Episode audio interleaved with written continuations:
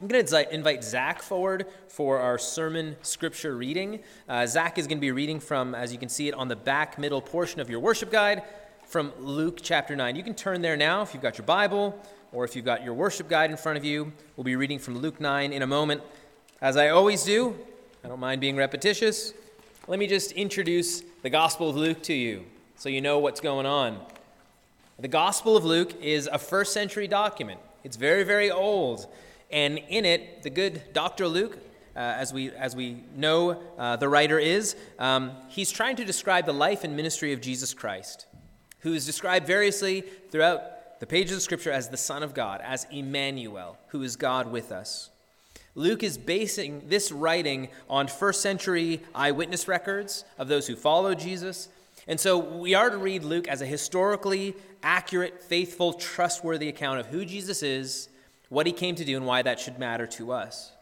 Luke writes with an angle. He, he, he's trying to achieve something with this gospel. And, and it's so his readers, whether they live in the first century or they live in the 21st century, would believe the good news about Jesus.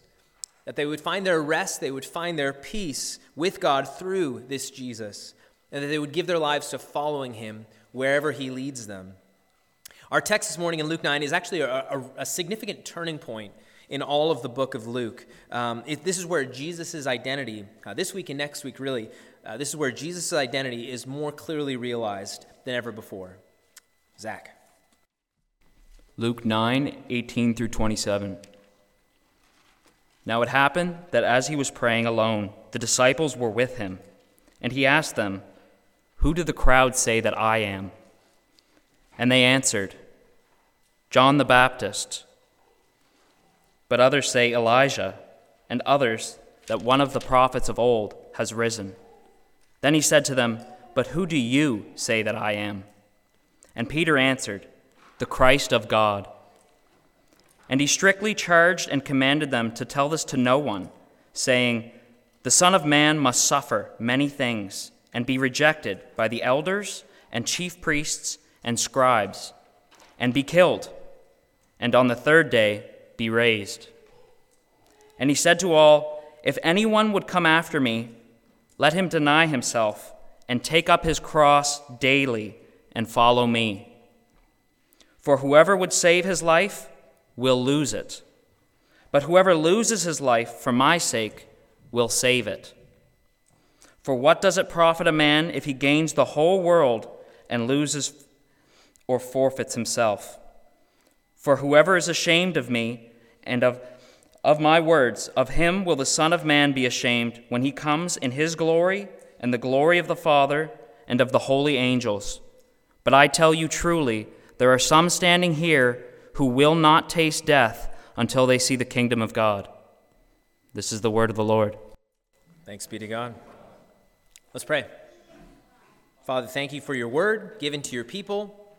Uh, we pray that as we listen to your voice speaking to us in the pages of Scripture, uh, that you would cause us to not only obey all that you command us to, but that we would trust all that you ask us to trust, uh, that we would feel uh, as you would have us feel, that we would know what you would want us to know. So, Father, help us now. Send your Spirit. We ask that in Christ's name. Amen.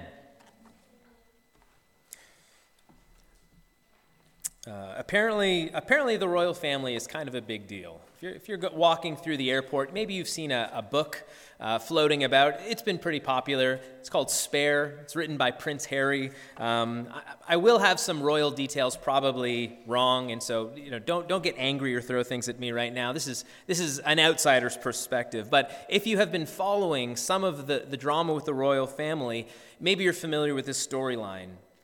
Prince Harry has an older brother named Prince William. I, I hope I'm, I'm, I'm, right so far. Um, Prince William is the heir of the British throne, and so Harry, who is the younger brother, he's known as the spare. So William is the heir, but Harry is the spare. Harry, from the time he was born, he was told something very specific about who he was, what he must do, who he was to become. And he writes in his autobiography, which is called Spare um, I was the shadow the support. I was plan B.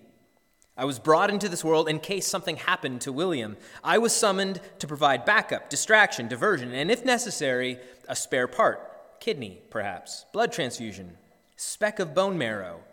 This was all made explicitly clear to me from the start of life's journey and regularly reinforced thereafter.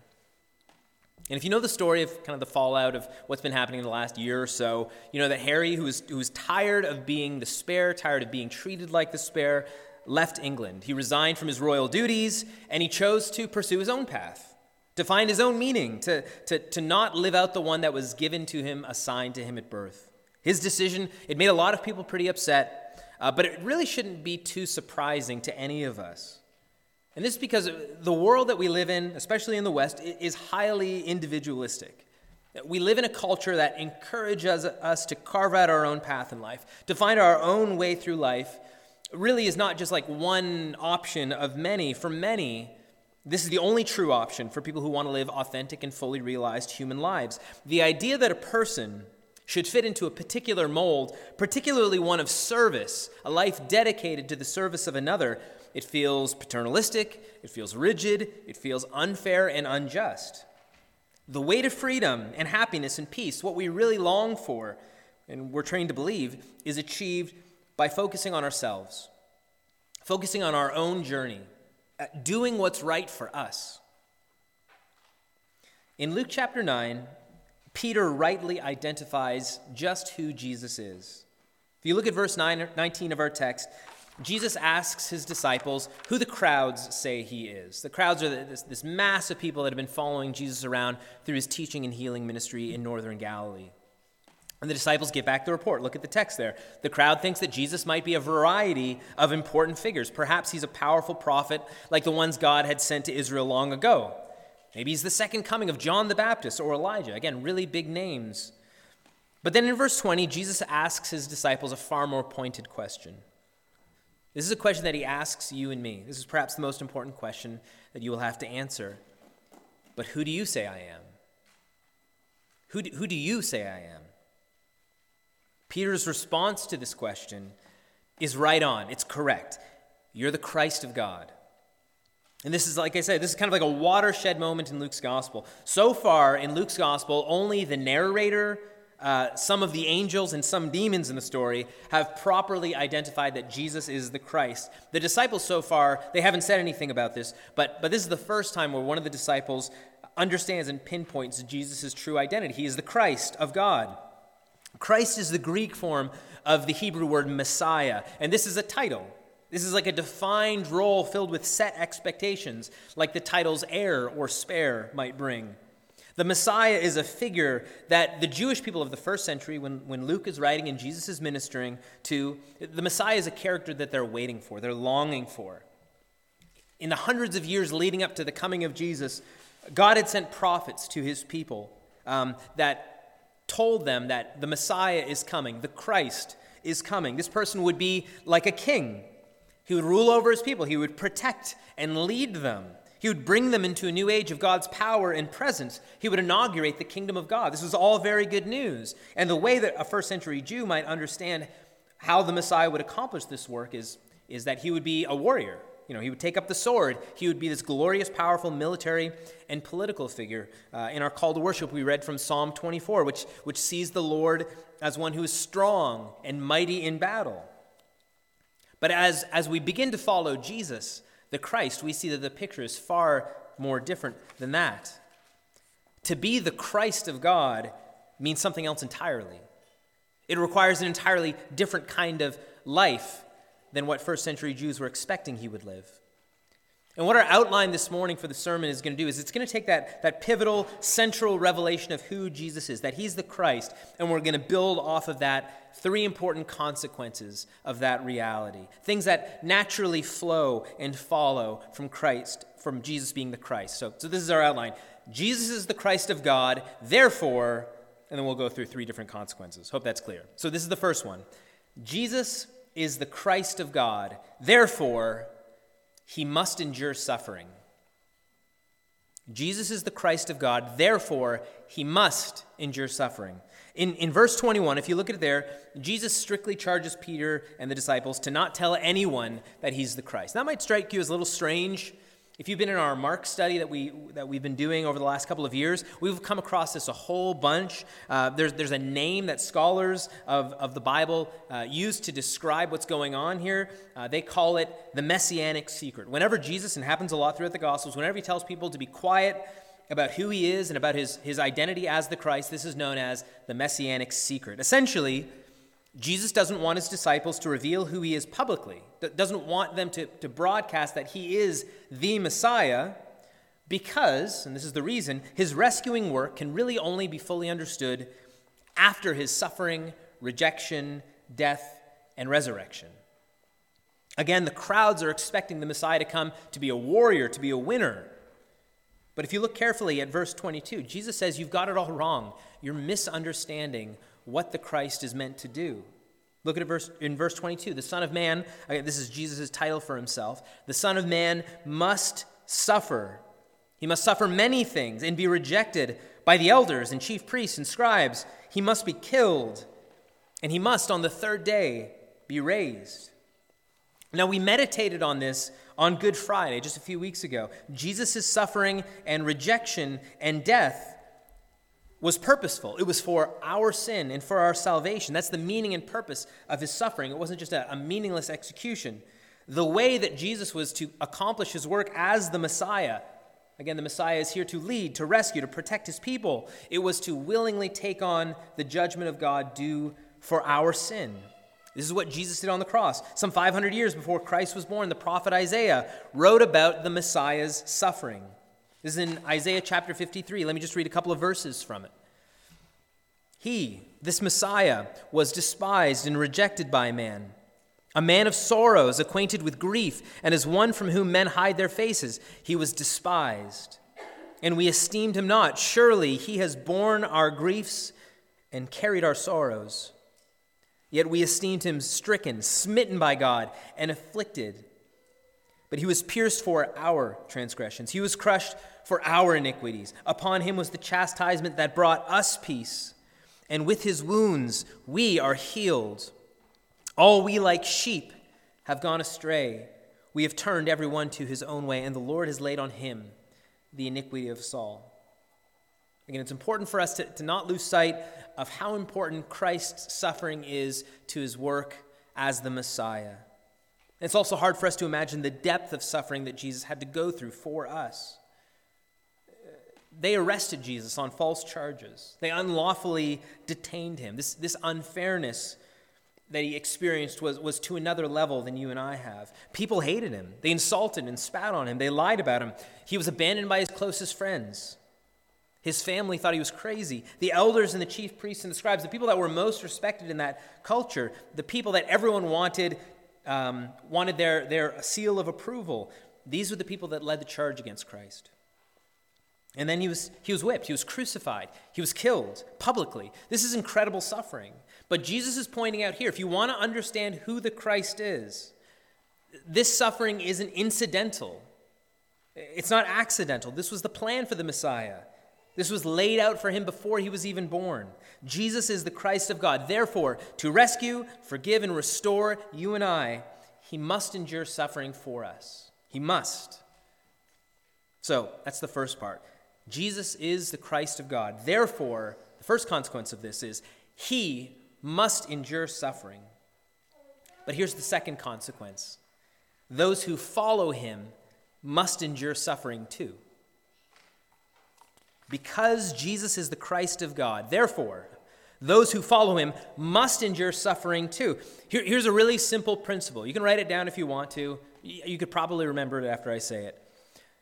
If you want to follow someone, you have to follow them where they're going. All right, hopefully I didn't, hopefully I didn't blow your mind there, okay? This is, I can repeat it if you need to. You can get my notes after. If you want to follow someone, you have to follow them where they're going. Jesus is the Christ of God. He's come to rescue and lead his people. And if you're to follow his lead, you need to follow him where he goes. This is what the Christ is called to do. He, Isaiah 53 describes his people like sheep in need of a shepherd. Jesus is that shepherd. He gathers his lost sheep, people who are without hope, people who know their deep need for rescue, and he calls them to come and follow him, to trust his leading, to go where he will lead them, to be fed and to be healed by him. Look at verse 23. Where will the Christ lead his people? What's the direction that he wants them to go? Where does following Jesus take us? We go where he goes, which is the road of suffering. Right, verse 23. If anyone would come after me, let him deny himself and take up his cross daily and follow me. So, listen, listen to what Jesus is saying. If you want to follow Jesus, you must deny yourself. That, that's uh, in Greek, that uh, let him is, is an imperative, it's a command. To deny yourself means to um, give up personal control of your life, to cede it to Christ. To take up your cross means taking up a life of voluntary suffering and self sacrifice. And this is probably the worst sales pitch ever, right? For following Jesus. If you're interested in following Jesus, though, you have to lock onto this. The Christ must endure suffering, and those who follow him must endure suffering too. On Sundays, we've been using the language of being apprentices of Jesus. So, so if, you, if you observe the things that Jesus does as he loves and he serves other people, guess what? He's not just going to teach you about it, he's going to involve you in that kind of work. And something similar is at play here. If Jesus lives a life of laying down his life for the good of others, enduring the shame and rejection and suffering and even death uh, that's required to fully trust and obey God, guess what? He's going to involve his people in that work too. Not just going to teach them about it, he's going to bring them into it. If you look at our text, Jesus is actually really emphatic with his warnings here. He, he repeats himself often to get the same point across. Not just that we should expect suffering as followers of Christ, but also what running away from this suffering actually says about us and about our faith and our relationship to God. Basically, it's this, and this is important to hear. If you're not willing to follow Jesus into suffering, Jesus says, you're not actually following him. If you're not willing to follow Jesus where he leads into the suffering that following him brings, Jesus says, you're not following me. So look at in verse 24. Look at the text there. Jesus describes people who, instead of denying themselves, they try to save themselves. They just live how they want to live. Like, no one can tell me how to live my life. I want to live the authentic, fully realized life that I want to live, and only I can determine that. And Jesus says that such people, in the end, they actually lose their lives. Look at verse 25. Jesus describes people who, instead of taking up their cross daily, they seek to gain the whole world instead. They're not going to let Jesus tell them, you know, who they are and what they must be or become. That's so restrictive. Only I can determine that. And Jesus says to those people in the end, they will lose whatever they think that they've gained. Look at verse 26. Jesus describes people who, instead of gladly and boldly following Christ, they're ashamed of him. They're ashamed of his words. They're embarrassed and ashamed about you know, the ethics of the Bible or, or Jesus' exclusive claims. And Jesus says he will be ashamed and turn from them in the time to come. Uh, these are heavy words uh, for us and, and, and, and certainly to the disciples so long ago. Because in the years just ahead for these disciples, being a follower of Jesus would cost them everything.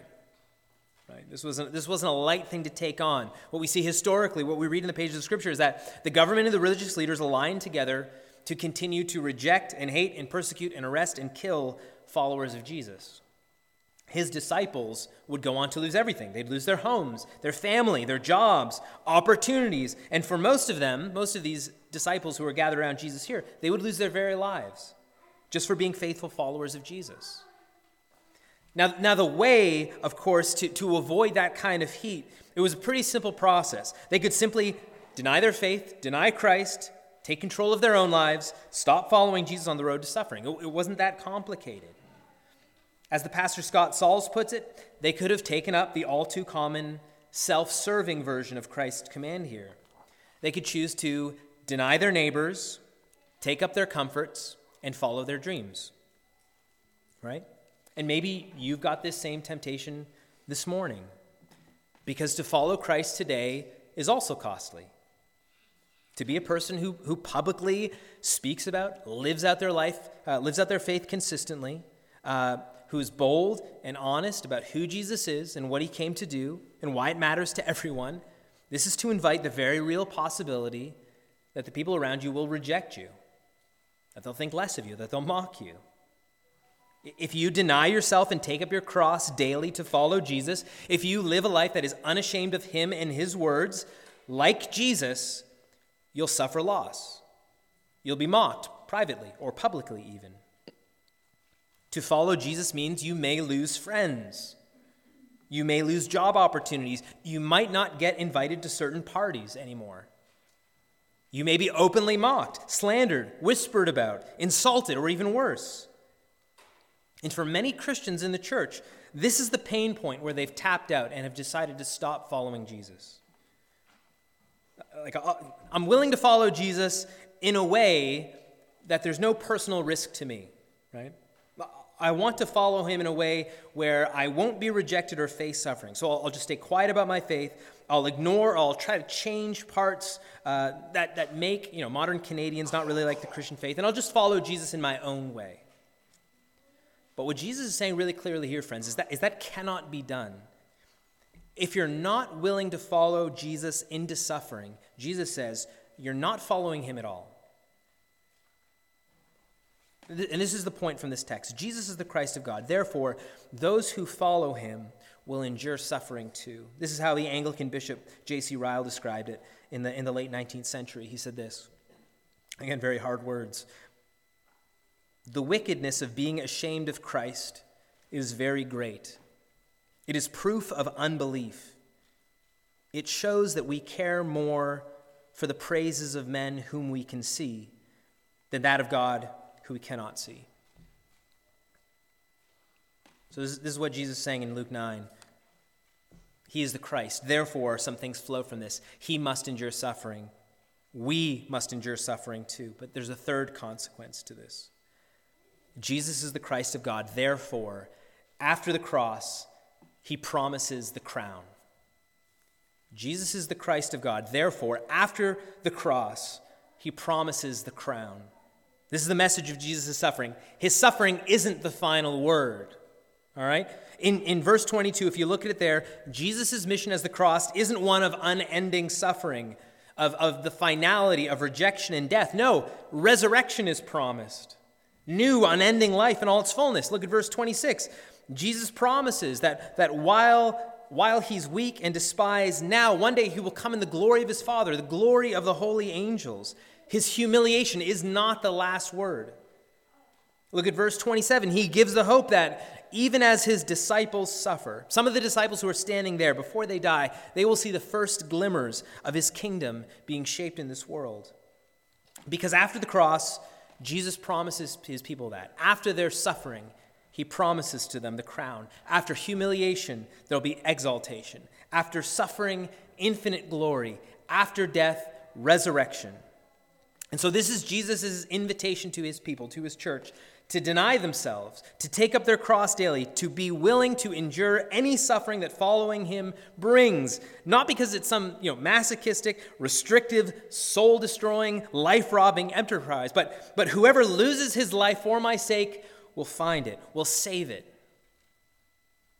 This is what Erasmus writes. Uh, uh, in, in, in the seventh century or thereabout. To throw everything away for the sake of one's soul is the mark of a prudent person. Not of a fool, but of a prudent person, somebody who, who judges rightly the reality of this world. Jesus is the Christ of God. He, he is the chosen king for this world. Therefore, he promises to you, he will give you the crown after the cross. Listen to J.C. Ryle again. This is what he writes Let us resolve never to be ashamed of Christ. Of sin and worldliness, we may well be ashamed. Of Christ and his cause, we have no right to be ashamed at all. Boldness in Christ's service always, always brings its own reward. The boldest of Christians is always the happiest of Christians. If you want to live the life that's truly life, listen, Jesus is telling you it's not found in self help, self protection, or self preservation. It's not found in denying our neighbors, taking up our comforts, and following our dreams. It's found in following Jesus in a life of self sacrifice and the willingness to suffer for his sake. Because of this promise, friends, after the cross comes the crown. Maybe you don't feel prepared to follow Jesus like that. You don't want to follow Jesus if it's dangerous to you, if it's, if it's shameful in the eyes of others. Maybe you're, you're too scared right now to follow Jesus in that way. And as we look at the cross of Christ together, this is what we're remembering that Christ willingly faced danger and shame for you. He died on the cross for those who were ashamed of him, who were scared to follow him, so that he could forgive you of that sin and he could set you free from that danger, that fear of danger and shame. See his love for you, his patience for you, for us. Won't you trust him that even if you have to suffer with him, you will one day share full joy with him? Let's end with this. Uh, Prince Harry's life, from the beginning, it has this sort of like spiritual analogy laid over it, at least the way that I, I see it. His life, from the moment he was born, was the calling to take up a humble, self sacrificial life in the service to another, to the heir, to the coming king. To be willing, if necessary, to endure suffering, to give his own life for the good of the king. This is this kind of life. Uh, Harry, it would seem, and many, many others, maybe you too, would say this seems like no life at all giving your life, your whole life, in the service of another to willingly endure suffering and loss for their good is deemed to be the wasted life. But what we see in the life of the true King, in Jesus Christ, is a willingness to suffer, be rejected, be hated, and be killed for the good of others, to give his life away for you. For Jesus, this is not the wasted life but the life that is truly lived. Jesus' life was not wasted because after the cross came the crown. And this is his offer to you, to us this morning, to receive and to rest in his work for you, and then to follow in his footsteps. To willingly endure suffering for his sake now, so that you can share the Christ's eternal joy and glory forever. Let's pray. Father in heaven, this word that you've given to us to deny ourselves, to take up our cross daily, to follow you is, is a hard word. We thank you for Jesus' example to, to us of a life lived in obedience to God and in sacrifice for others. Father, we also thank you that, that Jesus' life is not simply an example, but is an act to win forgiveness for us who fail to do that. Lord, would you fill us with thanks? Would we reflect on your great and costly love for us? And would you then change our hearts so that we can follow after Jesus? Lord, we need help with this. And so we ask that you would send it now by your Spirit. We pray all that in Christ's name. Amen.